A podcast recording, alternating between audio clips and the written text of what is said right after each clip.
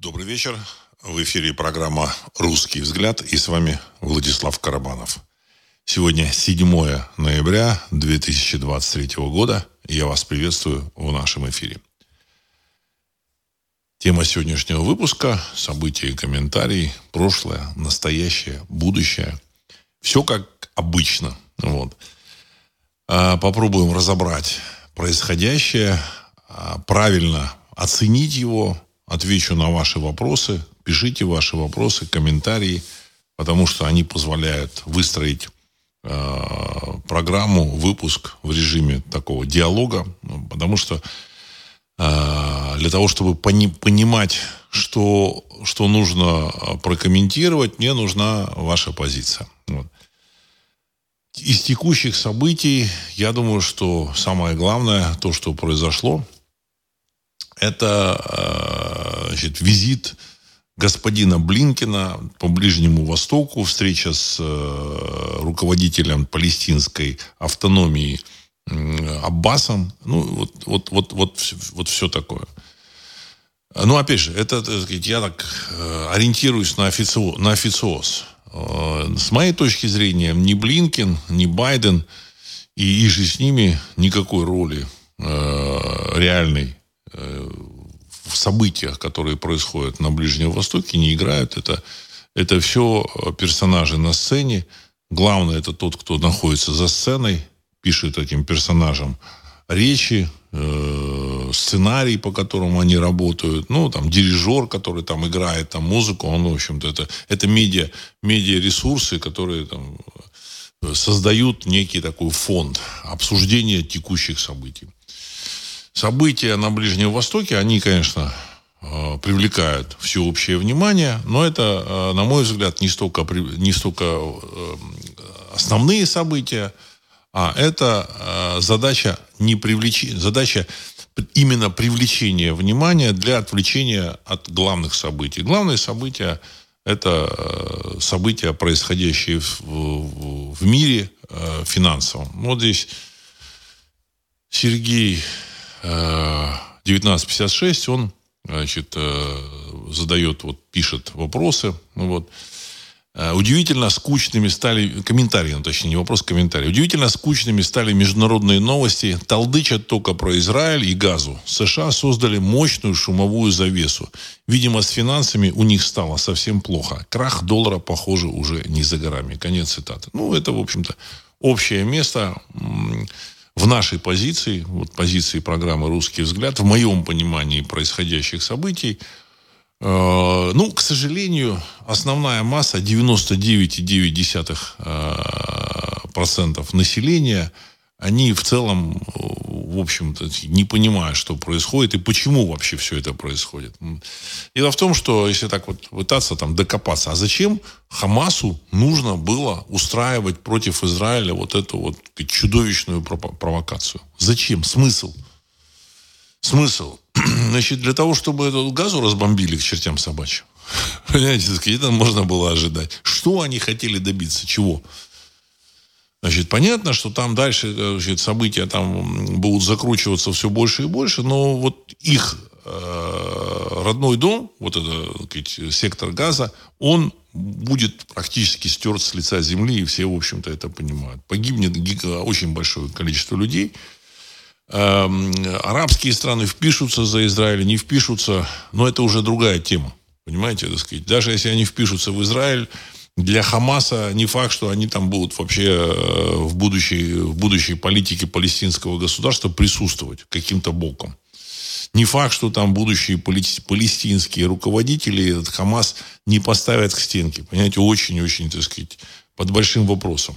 Кто-то, конечно, будет за них э, считать там героями, еще там кем-то, но в целом ситуация обстоит вот именно так, что значит, палестинское руководство на словах там, в общем-то, осуждая Израиль, оно значит, совсем не поддерживает этот Хамас и его действия. Вот. И что там будет дальше, неизвестно. Поэтому сразу возникает вопрос, а зачем это было Хамасу? И тогда мы дальше, как бы раз, разматывая вот этот клубочек, мы приходим к пониманию, а кто такой Хамас? Так сказать, приходим к вопросу сначала, кто такой Хамас? И дальше, так сказать, мы, мы выясняем, что Хамас э, создавался какими-то внешними силами, и причем, так сказать, Израиль там вложил какие-то, так сказать, ресурсы, включая финансовые. И деньги на Хамас тратили европейцы, американцы. Я сказал, что там 6 числа там американцы прислали 75 миллионов долларов. И дальше Хамас поставлял боевиков для ИГИЛа. Вот, Хамас поставлял боевиков, бойцов для э, значит, э, сирийских вот этих вот эм, различных организаций, которые воевали с Башаром Асадом и с э, иранскими, иранскими силами в Сирии. То есть вот понятно, что здесь за кулисами играет, действует, пишет сценарий режиссер, который, которому вообще, так сказать, глубоко там по барабану этот Хамас, глубоко по барабану этот Израиль, и, в общем-то, Иран глубоко по барабану. Этому режиссеру важно затеять хаос, поджечь, знаете, все, так сказать, вот, э, чтобы все там горело, чтобы там народ неистовствовал, чтобы все полыхало. Зачем это нужно? Затем, что у них что-то у этого самого режиссера, сценариста, что-то более важное происходит у него где-то. Э, и от этого более важного нужно отвлечь внимание.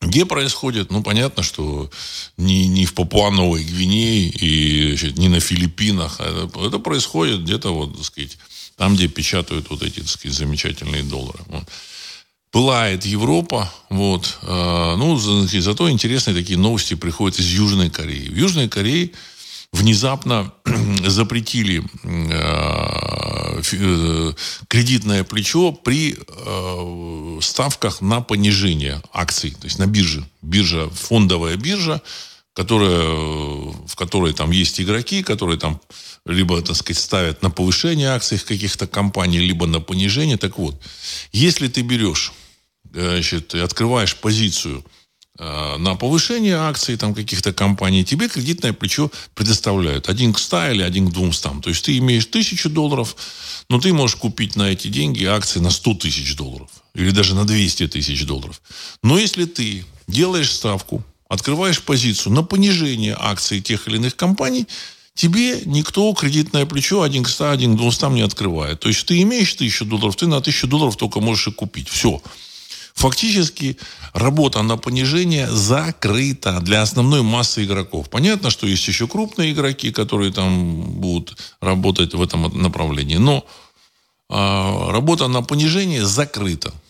О чем это говорит? О том, что, значит, причем это э, запрет этот введен э, корейским министерством финансов, или кто там, или южнокорейским, или кто там это дело регулирует, на период до середины 2024 года. Почему это происходит? Ну, потому что они ожидают каких-то потрясений.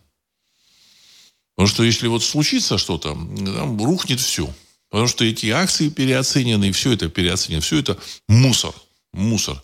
В Европе все эти э, акции там, этих корпораций, фирм, а, это, в общем-то, в значительной степени мусор.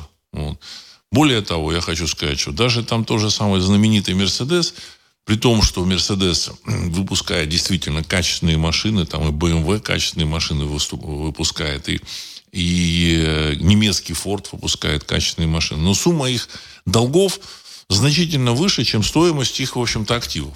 То есть я говорил о том, что 10 лет назад стоя, сумма долгов Мерседеса была 150 миллиардов евро, или там 140. Ну, сейчас я думаю, что значительно, э, значительно выше. Если вы будете пытаться, так сказать, э, продать этот э, Мерседес, то я думаю, что он стоит дешевле. Понимаете? Вот. Значит, при том, что Мерседес, у Мерседеса сократились продажи, сократилось производство. За последние там, 5 или 6 лет производство Мерседесов сократилось в два раза. Я как бы детали не знаю. В два раза либо во всем мире сократилось, либо только вот сказать, производство в Германии – у материнской компании. Вот, значит, э, это, не, детали мне неизвестны. Но это очень-очень очень серьезный показательный факт. Ну и при всем при этом еще и Мерседес заставляет заставили, точнее, значит, прекратить продажи в Россию.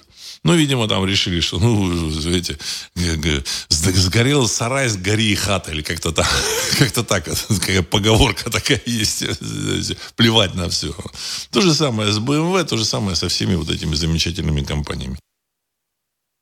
При том, что, насколько мне известно, я могу ошибаться, а американские компании, вот американская компания Jeep, это подразделение Крайслера, выпускает вполне такие нормальные э, внедорожники. Ну, он как бы сейчас джип не сильно пользуется популярностью. Это немножко устаревшая, в общем-то, платформа. Вот.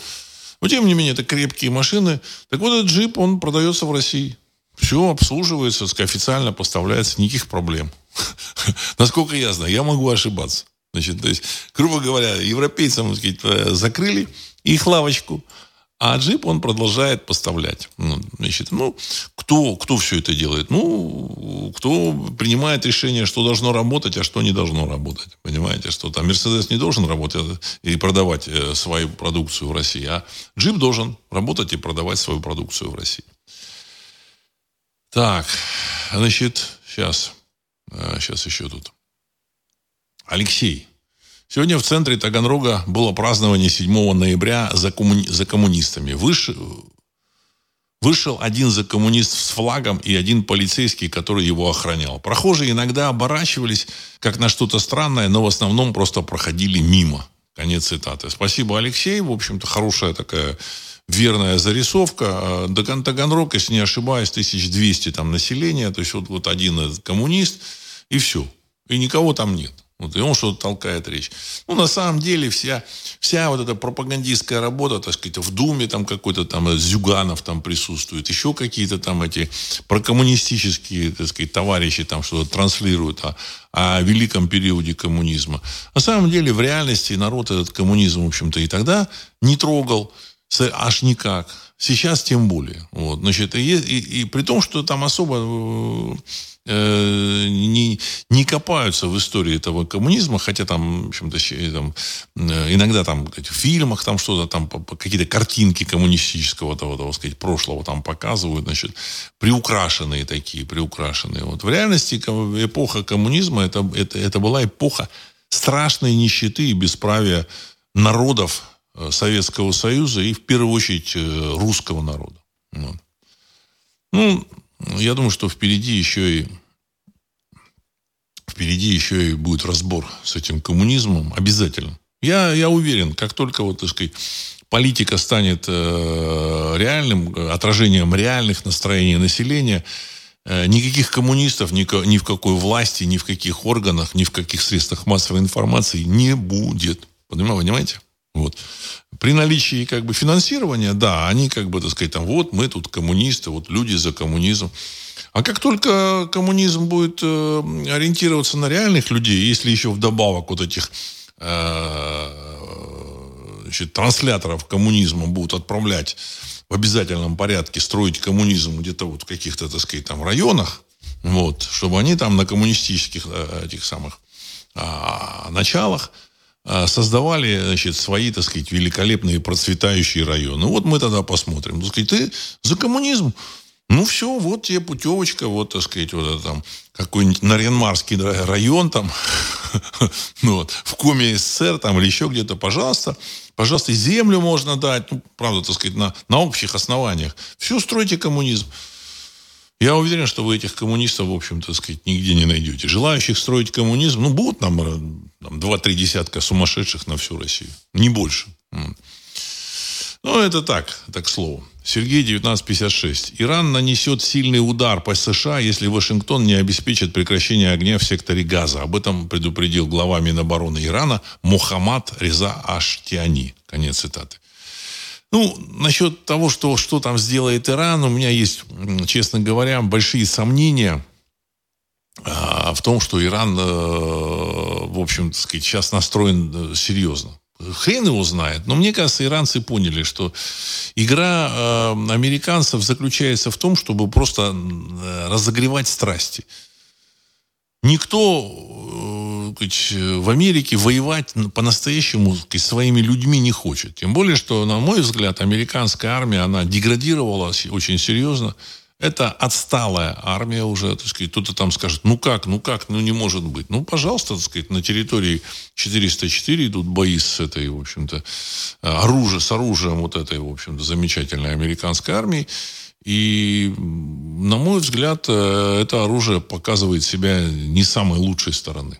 Значит, вот э, недавно сообщили о том, что значит, а, уничтожили или там повредили, повредили, не уничтожили, повредили. Наши пишут, так сказать, российские, там, сказать, СМИ, и военные сообщают, что где-то в районе Севастополя под, в доке повредили какой-то малый ракетный корабль, или катер даже. Даже не корабль, катер. Вот, значит, и э, в Керчи, кажется, в Керчи. Вот.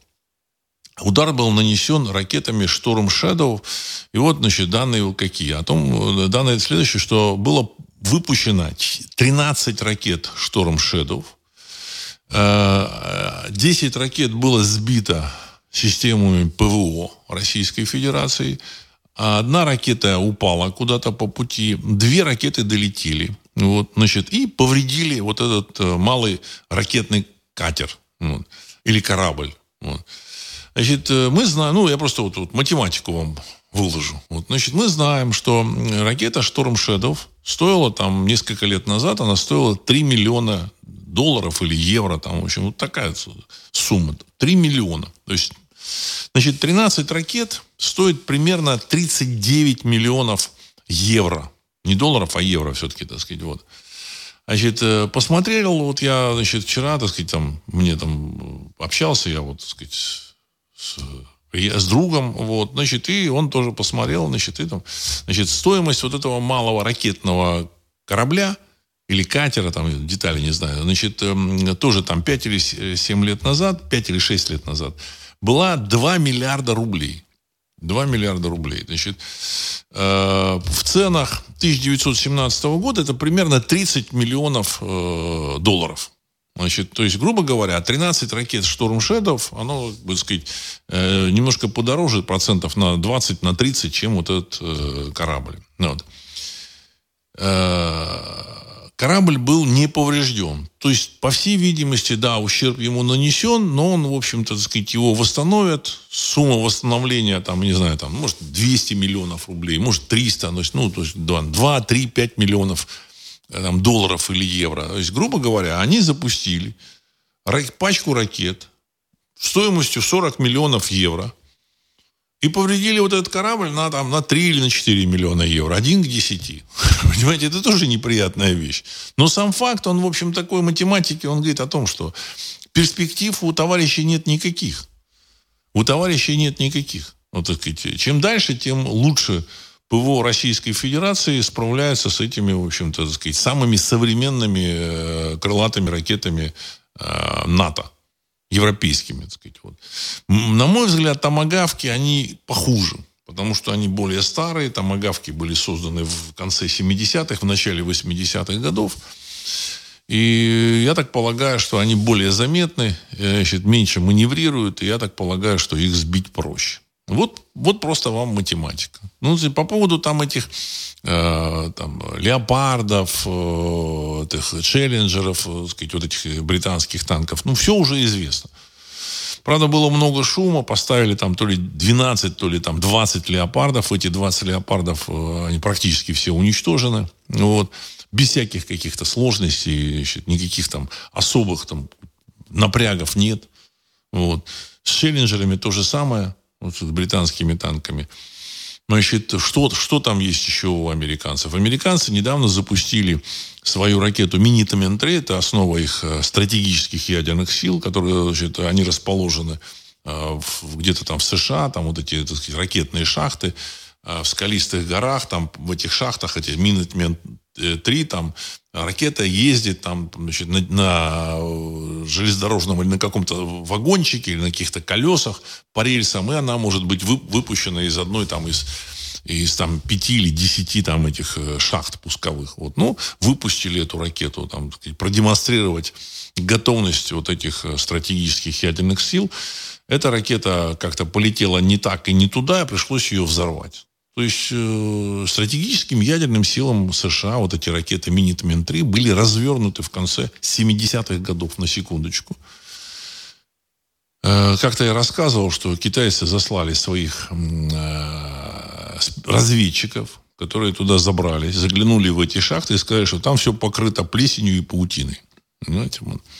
То есть, э, понимаете, на мой взгляд, у американцев э, плохо с их э, стратегическими и с, обычными вооружениями. Да, там есть вот этот авианосец, который там они по, подогнали к, к, к, в Средиземном море, там, к берегам Сирии, там, в общем-то, где-то не совсем к берегу, ну, там, нейтральных водах. Но на самом деле, что такое современный авианосец вот, в эпоху, вот, в первой четверти 21 века? Это это мишень, огромная, в общем-то, неповоротливая мишень. Значит, э, с помощью ракеты кинжал с ядерным боезарядом, я думаю, что можно одной ракетой уничтожить вот этот крей, это авианосец, который стоит, там, я не знаю, сколько там, каких-то безумных денег. Безумных. Чудовищных средств, понимаете, так сказать, вот. И корабли сопровождения есть. Я думаю, что и, их тоже можно, в общем, так сказать, выключить э, более какими-то простыми средствами, так сказать, не нужен даже кинжал. Понимаете? То есть э, самолеты, я еще об этом значит, на, на странице Ариру там мы писали о том, что я писал о том, что э, самолеты в будущем не имеют никаких перспектив. Никаких перспектив в будущей войне даже с партизанами, даже с партизанами или, так сказать, вот с какими-то не сильно там оснащенными э, противниками, противниками не имеют никаких перспектив. И доказательством этого, этого, этого является, в общем-то, уничтожение всех военно-воздушных сил, вот, всех ВВС замечательной территории 404. В октябре месяце, вот последние данные, было сбито 37 самолетов. Э, территории 404. 37 самолетов. В реальности, я так полагаю, у территории 404, так сказать, ну, сейчас, может быть, там 40 самолетов всего было. Может быть, 45 самолетов. То есть 37 их уничтожили. Он залетает где-то там 200, там, кило, 150 километров от линии фронта, и его сбивают. Все. Это означает, что военно-воздушных сил нет. То есть их военно-воздушные силы ничего не могут противопоставить российским ПВО. Вот S там, S там 300, S 400, так сказать, которые там просто доработаны э, и доведены там до, так сказать, э, более, более качественного уровня поражения целей. С танками мы разобрались, с авиацией мы разобрались. В общем-то, об этом писал я там 15 лет назад, как минимум, ну, даже, так сказать, какие-то материалы были там в середине 2000-х годов. А самый, такой, самый такой вот э, резюме, самый такой э, материал резюмирующий был после израильской операции июльской войны в Ливане. Когда было сказано вот, сказать, на, на страницах Хариру о том, что так сказать, эпоха танков закончилась. И она действительно закончилась. Кто-то сейчас начнет рассказывать о том, что да вы знаете, вот сейчас танки применяются на территории 404. Танки применяются на территории 404 исключительно как э, самоходные орудия. Понимаете, так сказать. В штурмовых операциях эти танки не играют абсолютно никакой роли. Вот. И в том же самом Израиле, в секторе Газа, нет, нет, там э, часть была в секторе Газа уничтожена, часть на э, границе Израиля и Ливана, было уничтожено 60, э, был, были уничтожены 61 танк Меркава. Это израильский танк, который считается одним из лучших в мире. 61 танк. 45 э, в секторе Газа, 16 э, в, на границе с э, Ливаном. Понимаете? Вот, при том, что у Израиля примерно 320-330 таких боеспособных танков, сколько там современных, мы там не знаем. Это очень серьезные цифры. Очень серьезные цифры. Значит, полупартизанские формирования, при всем при том, что там, допустим, бойцы Хамаса, они подготовлены, но тем не менее это партизаны. Это партизанские э, части, партизанское соединение. Вот. Э, они используют, так сказать, достаточно дешевые вот эти системы э, поражения танков, вот ракеты вот противотанковые, там, вот это, э, российского, китайского производства, там, ну, американского производства не используют, потому что они значительно хуже. Значительно хуже. Вот. При том, что защита против этого Жавелина, она очень примитивная. Взяли как бы навесик, построили над, над башней танка небольшой навесик. Причем израильтяне все эти навесики стали, стали тоже делать, и все. Эти джавелины можно выкинуть в мусорку. Вот. Что навесик там из, из, из какой-то проволоки, там, из, из железной решеточки, так сказать, вот, э, сеточки, вот, он, так сказать, натыкается на этот джавелин, сказать, снаряд джавелина, и все. И все. Вот.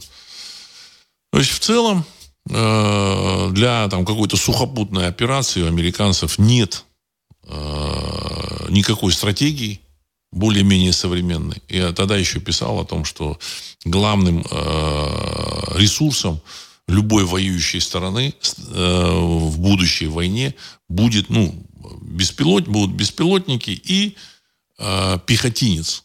Пехотинец мотивированный, подготовленный пехотинец. Человек, который передвигается, так сказать, на поле боя на своих двоих.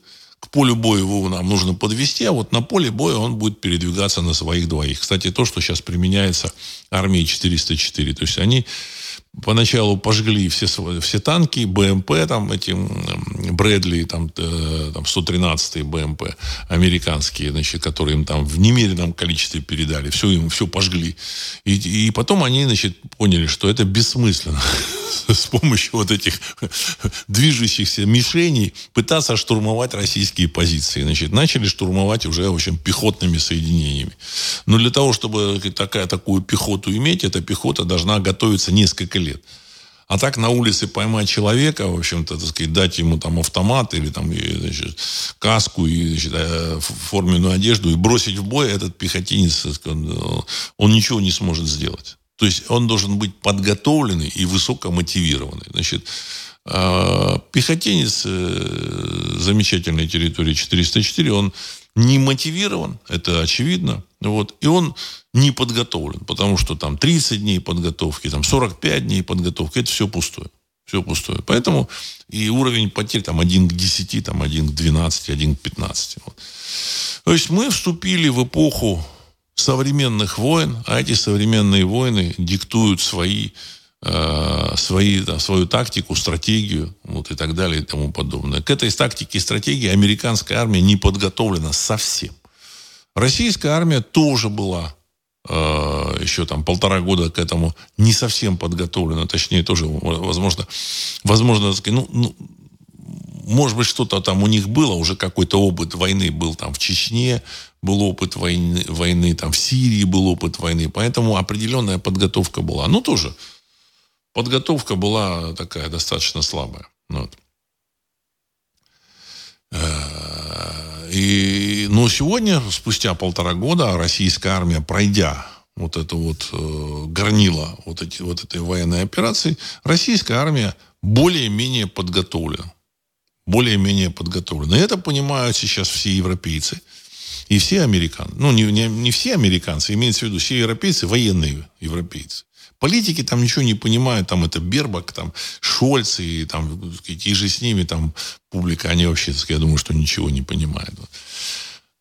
А, я думаю, что сказать, какая-то часть американских военных что-то понимает, опять же, часть, часть. Основная масса, так сказать, э, военных, как и везде в армии, вот, вот, так сказать, вот кадровой армии, это люди, которые ходят на эту работу за зарплату, причем как только там запахнет жареным, они там сбегут. Ну, вот. Ну и уже, в общем-то, э, публично заявляется о том, что российская армия значит, находится на первом месте в мире. Вот вторая армия американская, третья израильская, четвертая китайская. Это вот как бы рейтинг каким-то журналом там сделан военным или какими-то экспертами.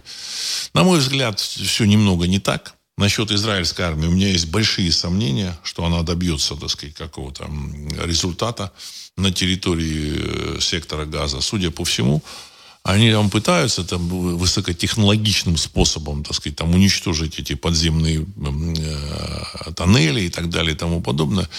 Но, мне кажется, если потеряли они 45 танков за две недели боев, две недели, реально, реально бои продолжаются всего две недели. Но там какое-то количество танков они потеряли вот, вот 7 ноября, когда, октября, когда вот Хамас э, сделал вылазку на территории Израиля, там какое-то количество, там 6 или 8 танков э, они подбили хамасовцы. Вот. За две недели боев э, потерять э, 35 танков, это очень много. Очень много. Вот. При том, что еще война как таковая, она еще не началась. Они только окружили газу, вот, а этих уличных боев нет. А без уличных боев, без уничтожения бойцов вот этих э, Хамаза, Хамаса, э, ничего не решится. Понятно, что вот эти хамасовцы, так сказать, те, кто там, я, там бросал хамасовцев вот в эту, в эту битву, в, это, в эту провокацию, они, в общем-то, там вообще не рассчитывали, что там будет дальше. Им вообще по барабану было. Вот. Важно было сказать, начать эту операцию, подготовить, а там что там дальше будет, сказать, и, хрен с ними, понимаете. Но я так полагаю, что эти хамасовцы э, тоже имеют э, серьезный боевой опыт. Очень серьезный боевой опыт. Вот. Подбить такое количество, так сказать, э, израильских танков, это очень серьезный, так сказать, очень серьезный результат. Сколько там погибших в израильской армии, мы не знаем.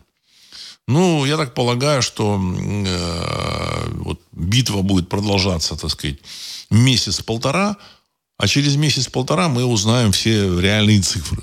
Вот. Если Израиль не закончит эту операцию через 2-3 недели, то начнут вылезать очень интересные факты и цифры. Вот. Ну, посмотрим. Посмотрим. Вот. Еще раз подчеркну, что я лично считаю, что все это, все это разыграно э, глобальным э, сценаристом, режиссером. Вот. И задача, конечно, отвлечь внимание. Вот. Ну, вот интересно еще из, из интересной информации, вот мне тут прислали, Генштаб и э, высшие офицеры израильской армии заблокировали приезд Зеленского на Святую Землю.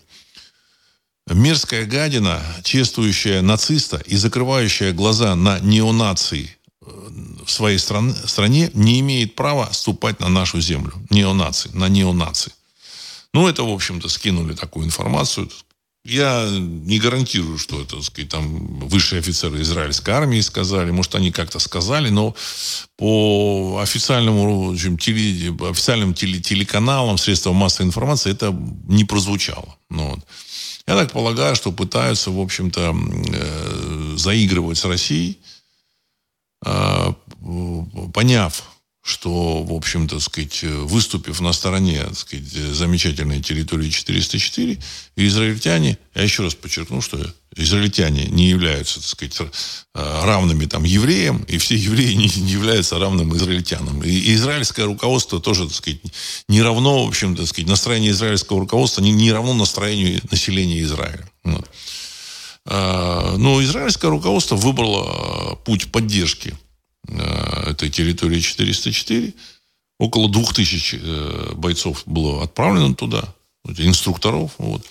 И мне кажется, что заявление хорошее, если оно действительно было со стороны это, офицеров армии Израиля, это правильное заявление. Но это заявление должно прозвучать э, в средствах, во всех средствах массовой информации. Должны выступить э, значит, генералы, там, Рейтер должно это, должно это озвучить, BBC должно озвучить, там, Associated Press, ну, все, все, все мировые информационные агентства, показать, кто это говорил, говорит что. И только тогда можно сказать, да, вы знаете, так сказать, они начали, так сказать, пытаться исправить свои ошибки. Но даже в этом случае это, это уже поздновато. Хотя сделать это нужно, я так полагаю. Сделать это нужно. Ну что в будущем, что там будет на Ближнем Востоке, э, одному Богу известно. Значит, когда э, финансовая так сказать, система рухнет, э, мы вообще не можем просчитать вообще, что будет происходить в мире. Мы не можем просчитать, что там в России будет происходить. Хотя в России, в общем, так сказать, такое спокойное население, оно как бы 90-е годы жило практически без денег, начало 90-х, до середины 90-х годов там до 98 -го года, там, до, э, до конца 90-х годов Россия жила практически без российских денег. Там пользовались долларами, бартерами. Я все это, так сказать, знаю, видел.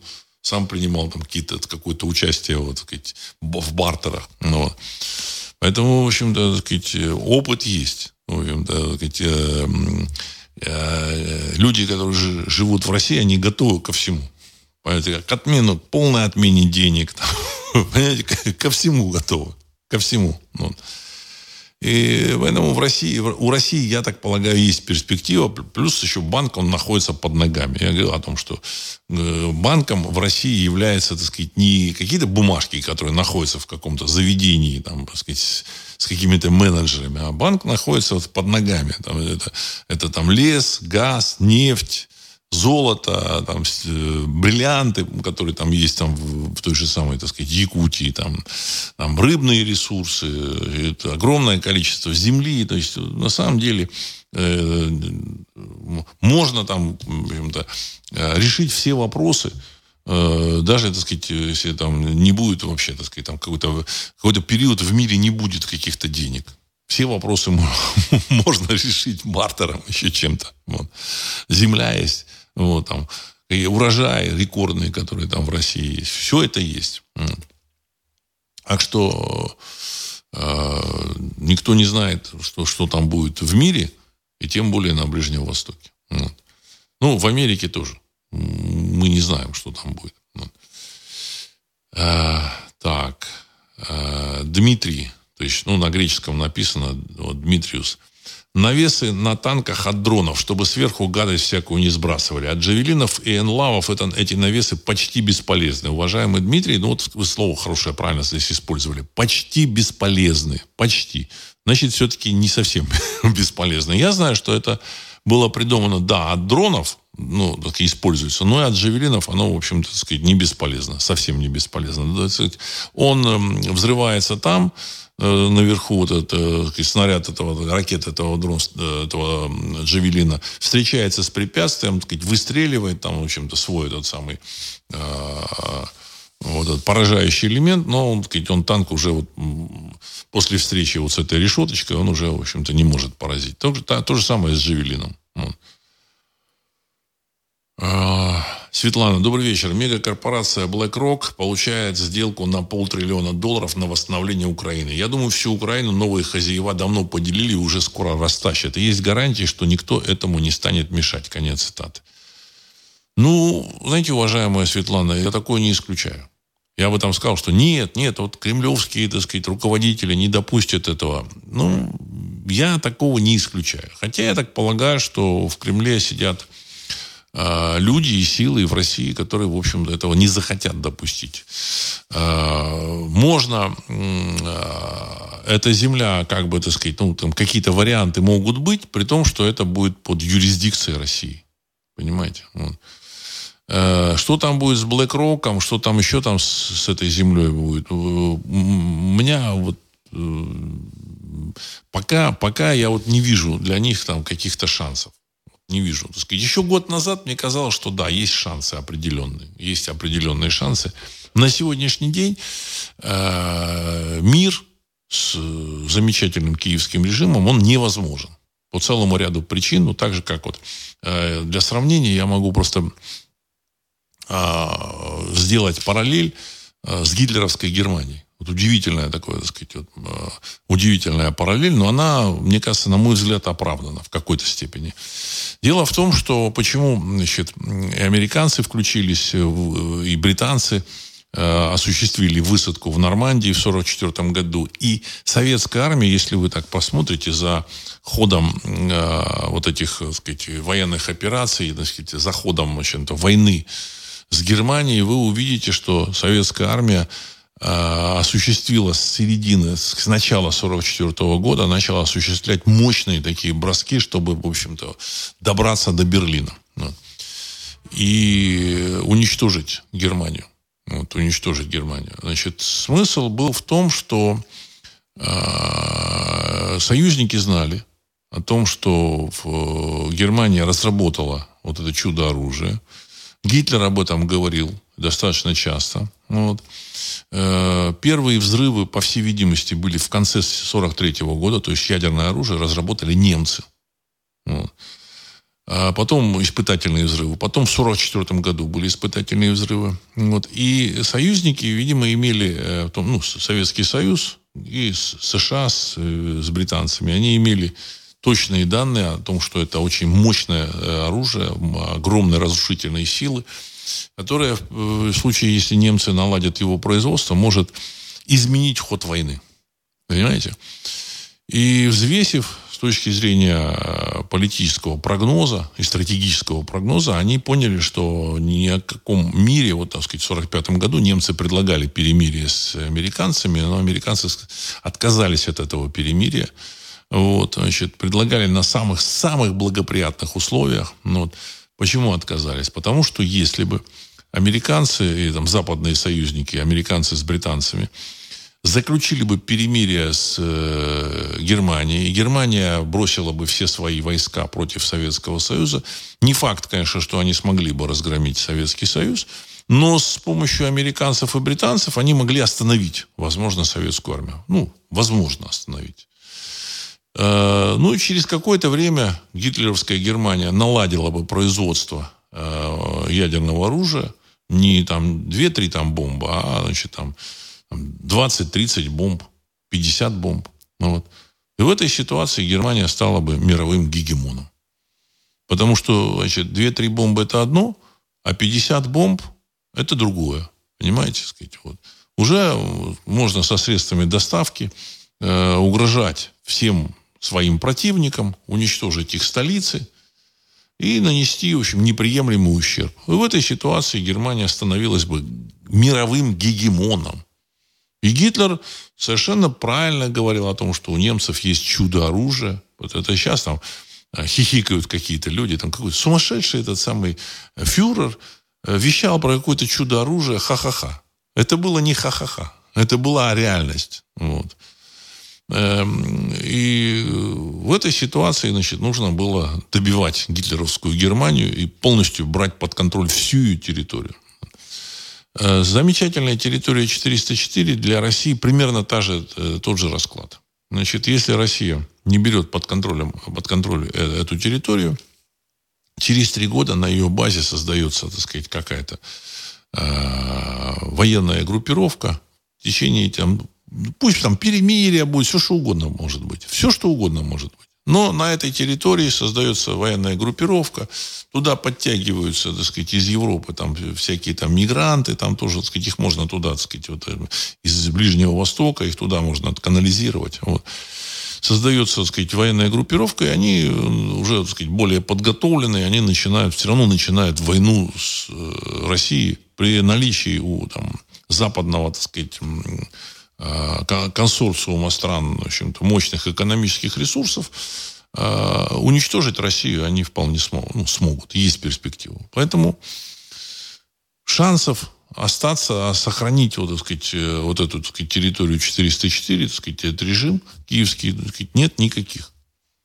То есть любой, любой, любой мир с территории 404, вот с этим, с этим режимом, означает де-факто сказать, э, вероятность э, поражения России.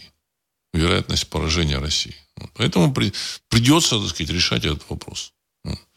Причем очень серьезную вероятность. Очень серьезную вероятность. Они сейчас, э, западный так сказать, консорциум, западные, западные партнеры еще пока не, не, ну, не так подготовились к этой войне, как принципе, так сказать, видимо, они понимают, что нужно было. Они недооценили Россию, причем очень-очень и очень серьезно. То есть они не провели подготовительную работу там с Китаем, они не провели подготовительную работу с, с Ираном тем же самым, вот, еще там с какими-то странами. Понятно, что там Иран а, не является там союзником э, американцев, но, в общем-то, так сказать, они э, испортили с ним отношения, им важно было бы разорвать связи России со всеми, в общем-то, сказать, своими соседями. А эти связи позволили России значит, э, сохранить транспортную логистику. Это самое важное. Значит, Россия э, смогла продавать сказать, свою нефть через сказать, проливы, там, через Турцию, там, сказать, вот через э, Турция тоже так сказать, в, таких, в общем-то, нейтральных отношениях с Россией. В целом, Э, возможности России сохранились. Э, у России сказать, недооценили, недооценили возможности российской армии. тоже, в общем, не подготовили, значит, недооценили возможности российского оружия, ну и так далее и тому подобное. Вот. Если там будет какой-то мир, перемирие, то они все это, в общем-то, так сказать, э, учтут. Вот. И в следующий раз это будет э, значительно сложнее, так сказать, и хуже для России, тяжелее. Вот. Поэтому я думаю, что вы, э, лю, любой мир, который там, если там кремлевские товарищи захотят заключить с территории 404, ну, будет выглядеть, на мой взгляд, так сказать, э, предать, как предательство. Ну, мне так кажется. Мне так кажется. А, Юрий Москва. А если не добить 404, НАТО туда поставит ядерные ракеты. И эти идиоты начнут пулять ими, ими по городам России. Конец цитаты. Совершенно верно. Совершенно верно. Они поставят, скажут, что это вот, так сказать, территория 404 разработала сама. Там варианты будут, могут быть самые разные, самые, самые, самое широкое толкование. Поэтому придется, так сказать, доводить дело до конца. Придется. Вот. Сергей МСК. Доброй ночи. Прокомментируйте, пожалуйста, новости, связанные с якобы э, с геомагнитной бурей над Россией. Ал- алокрасное свечение над всей Россией. Вспышки на Солнце происходят регулярно. Но такие последствия нонсенс. Странное объяснение выдают ученые. А зрелище невероятно завораживающее. Вот. Ну, красный цвет – это цвет наших, так сказать, предков. Вот я напомню, что у готов был красный цвет щиты у готов были красные. Мы являемся прямыми потомками, так сказать, скифов. Вот, э, их римляне называли скифами, готами, так сказать, вот там. Славяне это все, так сказать, ново, новопридуманное что-то, так сказать, вот. Русь – это готское слово. Вот, сказать, это зап, запретные знания. В своей книге «Запретная история Руси» я об этом рассказываю. Вот, это знак победы. Все будет хорошо. Не нужно бояться, что это красного цвета над Россией. Все, все будет хорошо. Это знак нашей победы. Вот. А, опять же, так сказать, то, что делают кремлевские товарищи, они делают не всегда потому, что вот им так хочется. Они плывут по течению. Они, в общем-то, вынуждены действовать так, как, в общем-то, сказать, заставляет их ситуация. В целом, вот это столкновение сказать, глобальных сил, оно э, имеет под собой, я так полагаю, что, в общем-то, фундаментальный э, вопрос сказать, решения будущего планеты. На мой взгляд, будущее планеты э, будет, э, в будущем планета будет разделена на три, три группы главных сказать, конкурентов. Одна, три, ну, три главных конкурента. Ну, у каждого конкурента будут еще, в общем, так сказать, круг стран, которые будут сателлитами сателлитами и частью, так сказать, э, вот, вот этой, значит, эм, группы. Вот. Одна, первая страна, это, конечно, Китай. Китай. Китаю не нужны никакие сателлиты, вот, но я думаю, что он может, может э, в общем-то, так сказать, контролировать там какую-то вот, так сказать, вот, вот, Восточную Азию, включая Японию, а может и нет. Значит, ну, Значит, э, китайцев не очень, не очень, так сказать, там любят, вот, побаиваются, те же самые вьетнамцы, они побаиваются. Вот. Но, это, так сказать, это Китай. Вторая э, группа – это Россия. Россия вместе с э, самая мощная группа, вот, Россия, значит, вокруг которой выстроится Европа, значит, часть Азии, там та же самая Средняя Азия. Это не, не, это не значит, что они войдут в Россию, но они, в общем-то, выстроятся под Россией. Вот. Э, и третья группа, это, так сказать, э, Великобритания вместе со своими вот этими, так сказать, заморскими территориями. Канадой, Австралией, Новой Зеландией, ну и какими-то еще странами. Вот. Индия туда входить не будет. Все, вот эти три группы стран – Дальше, так сказать, эти три группы стран будут, в общем-то, играть главную роль на мировой арене. Вот. Никакой Америки уже, в общем-то, так сказать, в качестве самостоятельного игрока не будет. Возможно, она будет поделена, так сказать, э, контролируема всеми вот этими, так сказать, игроками. Значит, Россией, Китаем и Великобританией. России, так сказать, достанется Аляска, э, северо-восточная часть США – Калифорния, вот, значит, может, там север Калифорнии. Китаю достанется, так сказать, возможно, тоже что-то там, южная часть Калифорнии, вот, э, значит, Великобритания будет контролировать западное, западное побережье США. Вот, значит, центральная часть США, там, с Техасом будут, видимо, там полунезависим или даже независим, там Техас может быть. Но это, я так полагаю, в будущем вот, вот будет такая конфигурация. Значит, оно выстраивается, исходя из э, баланса сил, потенциалов. Вот самые мощные потенциалы у России, у Китая у, и Великобритании. Так сказать, это национальные государства. Россия, конечно же, будет национальным государством. Из нее пытались сделать такой вариант Америки, э, потому что, в общем-то, и американские партнеры Э, говорили о том, что, ну, вы знаете, вот, так сказать, такой сплав, такой, в общем, плавильный, плавильный котел, все так хорошо, все так замечательно получается. Но Америка стала Америкой не потому, что там она была плавильным котлом, а потому, что там были правильные правила игры. От этих правил игры они отказались, начали, в общем, так сказать, э, заниматься, так сказать, шулерством, там, с выборами, последние выборы, там, где этот стал президентом этот дедушка, вот этот, так сказать, шулерские, конечно же, э, игры. Ну, вот.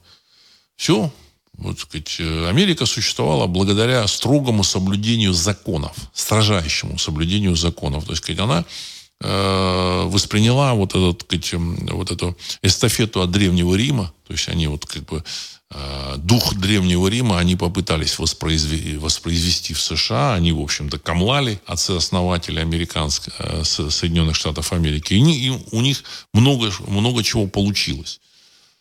Но дальше они так сказать, э, начали уничтожать вот, так сказать, то, то, тот стержень, то, то главное, что у них там было.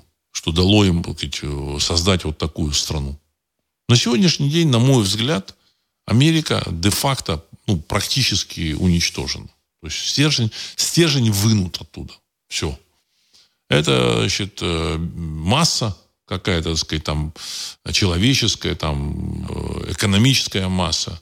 Но это все, так сказать, без стержня, оно рассыпется, так сказать, в ближайшее, в ближайшее время, в ближайший год. Так сказать, и еще плюс с, этой, э, с этим долларом, который они значит, переиспользовали, понимаете, так сказать, это действительно, так сказать, доллар это была, так сказать, мировая валюта, но он уже все, так сказать, все, они, они уничтожили его.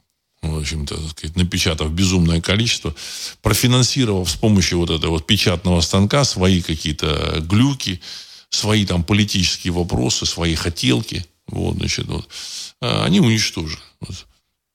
Сейчас нам только нужно подождать какое-то время, и все это, так сказать, там рухнет.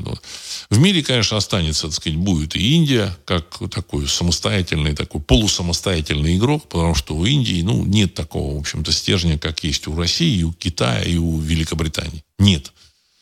Индия это действительно, значит, сообщество массы народов. Хинди там вот, так сказать, ну, индусы вот эти вот хинди, народ хинди – он составляет ну, чуть больше 50, там, 60% населения. Вот, население очень такое разное. Э, это сказать, такой сложный мир. Вот. Конечно, так сказать, они там будут там, балансировать, вот, но вот, какие-то там э, у них, в общем-то, э, за, запросы, они, они не будут, так сказать, на глобальную трансляцию свои силы, и этих запросов, запросов не будет, потому что никакой вот такой вообще мощной силы у них не будет, у индусов. Они будут жить, радоваться жизни, как они сейчас делают, так сказать, дай бог им здоровья. Э, понятно, что и арабы там будут жить там, в своем каком-то мире, но ориентироваться на игроков. Как, на кого будут ориентироваться арабы? На Россию и на Великобританию. А кто-то будет на Китай. Они будут значит, пытаться там играть на противоречиях этих, вот, сказать, э, главных игроков. Вот. Ну, а Южная Америка, э, я так, я так полагаю, тоже будет, в общем-то, ориентироваться на э, вот эти, вот, сказать, силовые эти группы. Китай, Россия и Великобритания. Если кто-то думает, что вот, так сказать, нынешнее там российское руководство там что-то не обеспечит, что-то не сделает, нужно совершенно однозначно понимать, что в случае вот такого расклада в России очень многое поменяется. В том числе и политическая система, она очень сильно изменится. И это будет сделано не только там, потому что кто-то захочет это сделать, а потому что деньги другие в мире будут. В мире будет другая финансовая расчетная единица, привязанная к реальным активам. Потому что все, после того, как рухнет доллар, никаких бумажек уже в мире никто принимать не будет. Даже торговцы семечками, понимаете, скажут, иди ты там со своими там долларами, рублями, там, юанями, иди гуляй. Иди гуляй. Мне давай-ка вот то, что там защищено там реальным активом, чтобы я вот мог вот вместо этого самого купить там, нефть, газ и так далее и тому подобное. Вот. Ну и за килограмм там долларов э, будут давать 10 рублей. Это вот в лучшем случае. Вот мы до этого времени доживем. Обязательно. Обязательно мы до этого времени доживем, вот скоро это будет. При том, что сейчас, да, там доллар, там он э, котируется, все замечательно, все хорошо. В советское время, э, в 91 году, до ГКЧП и даже после ГКЧП, советский рубль, он еще котировался. Вот. Ну, народ еще был такой э, инфантильный в Советском Союзе, в общем-то, сказать, верили, верили в эти, так сказать, рубли. Вот. И благодаря этому, в общем-то, так сказать, там не сразу все рухнуло. Не сразу. Ну, значит, а э, там еще в середине 91 -го года за, за, за эти вот, так сказать, советские рубли ну, можно было практически все купить. То есть в, в Советском Союзе была фактически уже рыночная экономика. Понятно, что Мерседесы в шоурумах не стояли, но западные там вот эти телевизоры, видеомагнитофоны стояли. Я помню, в Петербурге открылся такой магазин Philips.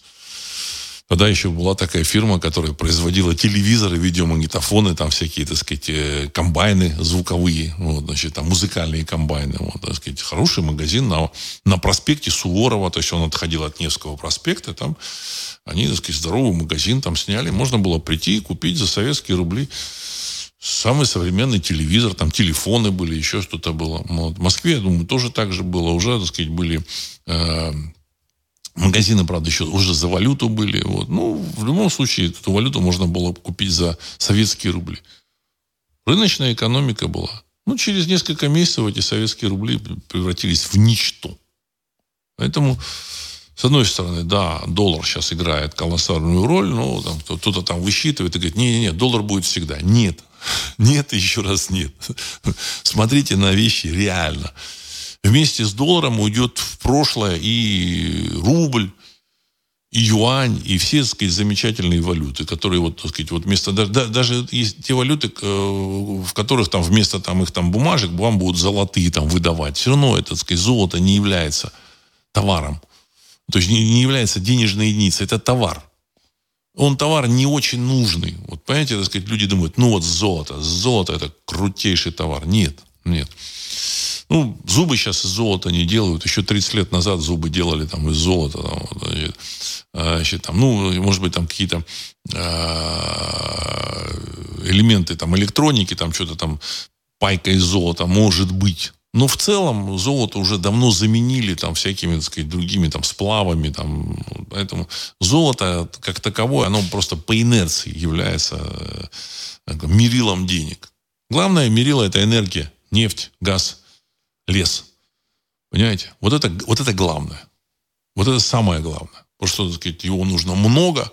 Ну, уран обогащенный обогащенный уран. Потому что простой уран, он есть вот хоть там в, этом, в Нигерии есть, хоть, хоть там в Габоне есть, хоть там в Казахстане есть.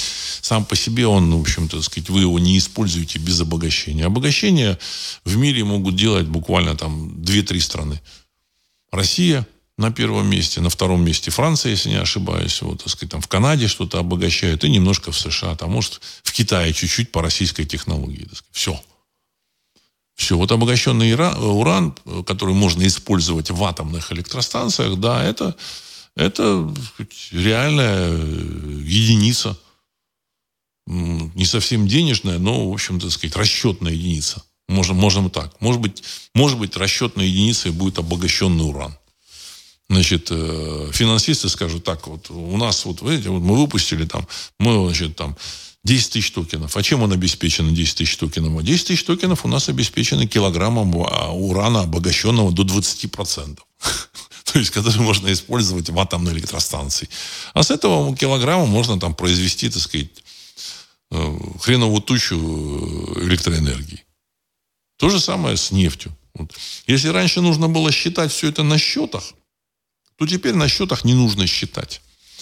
Для этого есть компьютеры, серверы, которые, в общем-то, в режиме реального времени могут провести, так сказать, десятки миллиардов операций. И высчитают вам в соотношении любого, там, вплоть до, там, не знаю, миллиграмм, там, в общем-то, так сказать, каких-то там миллилитров там, этого, этой нефти, э, так сказать, там, урана, еще чего-то. Вот такой будет мир. Так. Э, Роман 2. Против России ввели свои, все санкции, которые могли. Вроде живем. Хуже уже не будет. Конец цитаты. Уважаемый Роман, кто ввел санкции? Кто? Ну, кто? ну Германия ввела санкции, ну, Франция ввела санкции, ну, Великобритания, Европа. Вот, значит, ну, тем не менее, Китай-то не ввел. 40% мирового промышленного производства производится в Китае. Существует масса стран, через которые, через которые вы можете купить все, что вам нужно. Все абсолютно.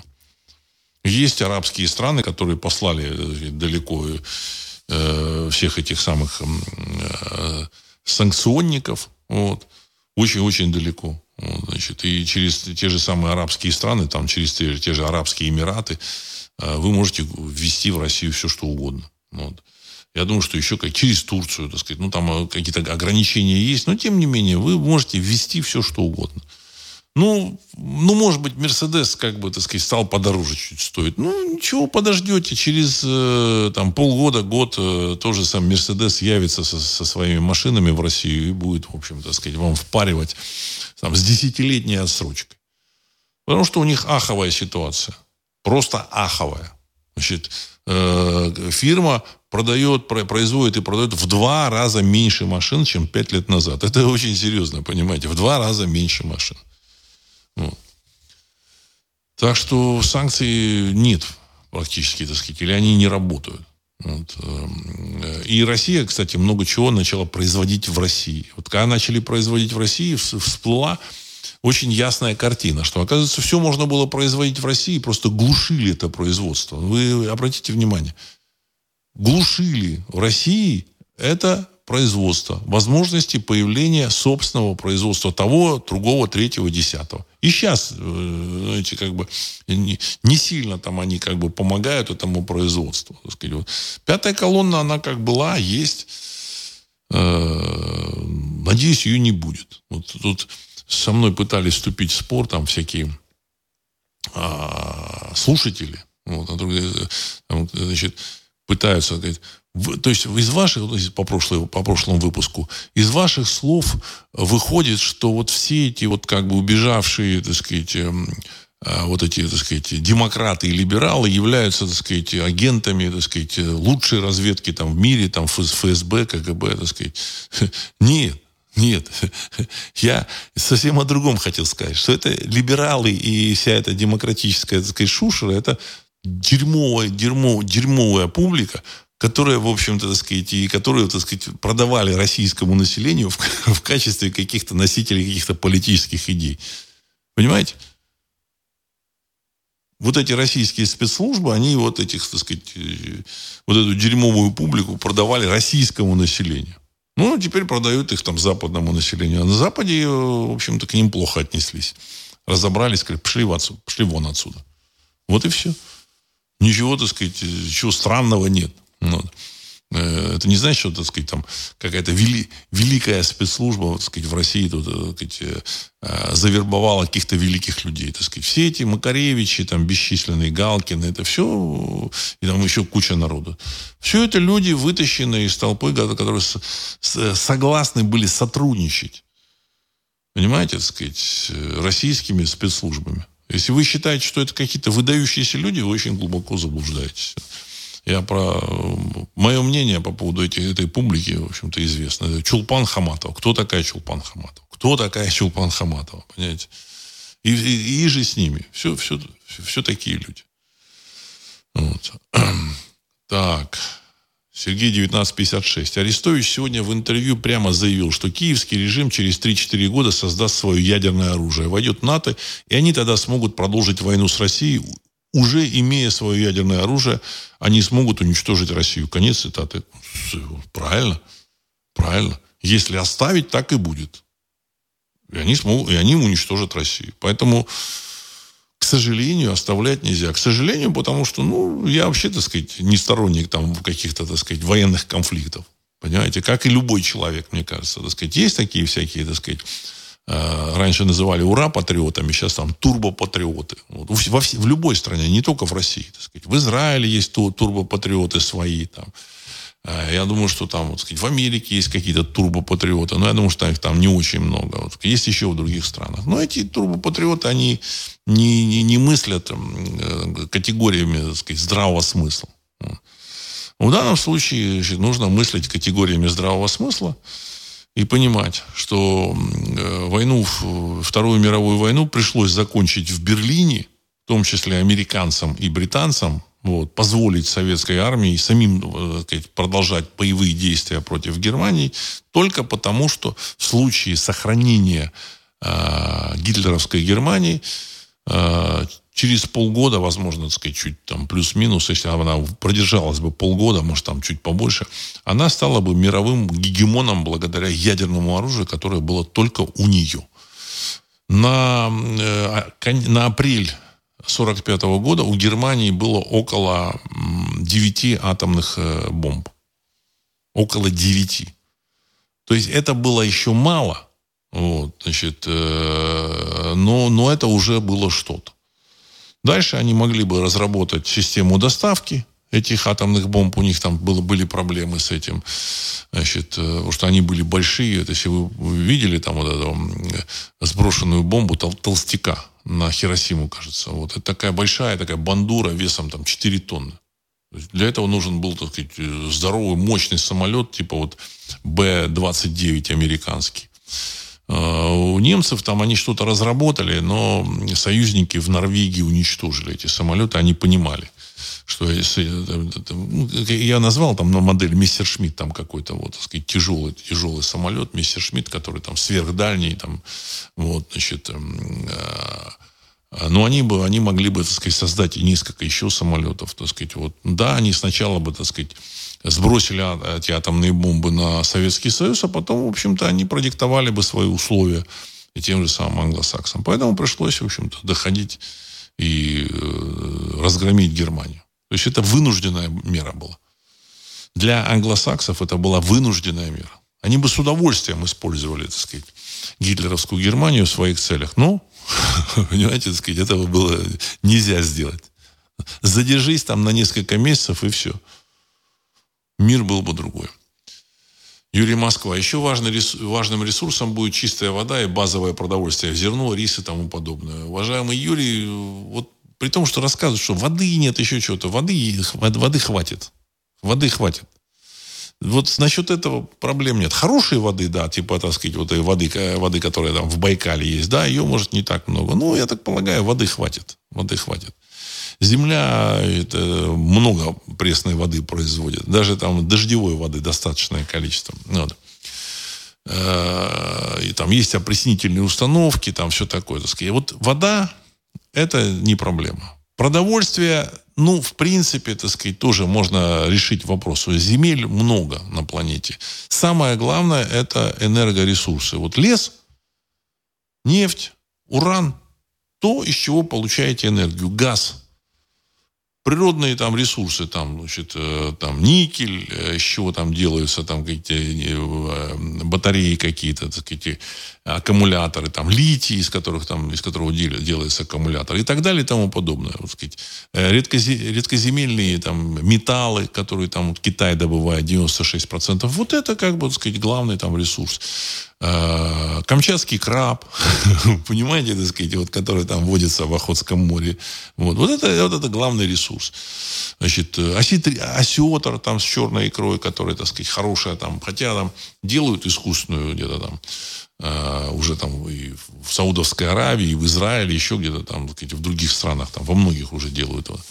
Но, тем не менее, значит, в России самые лучшие условия, самая лучшая, видимо, все-таки икра. Поэтому самое главное, самое главное, это природный ресурс.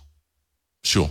Вот то, что лежит под ногами, и то, что не нужно там создавать э, с помощью каких-то сложных технологий.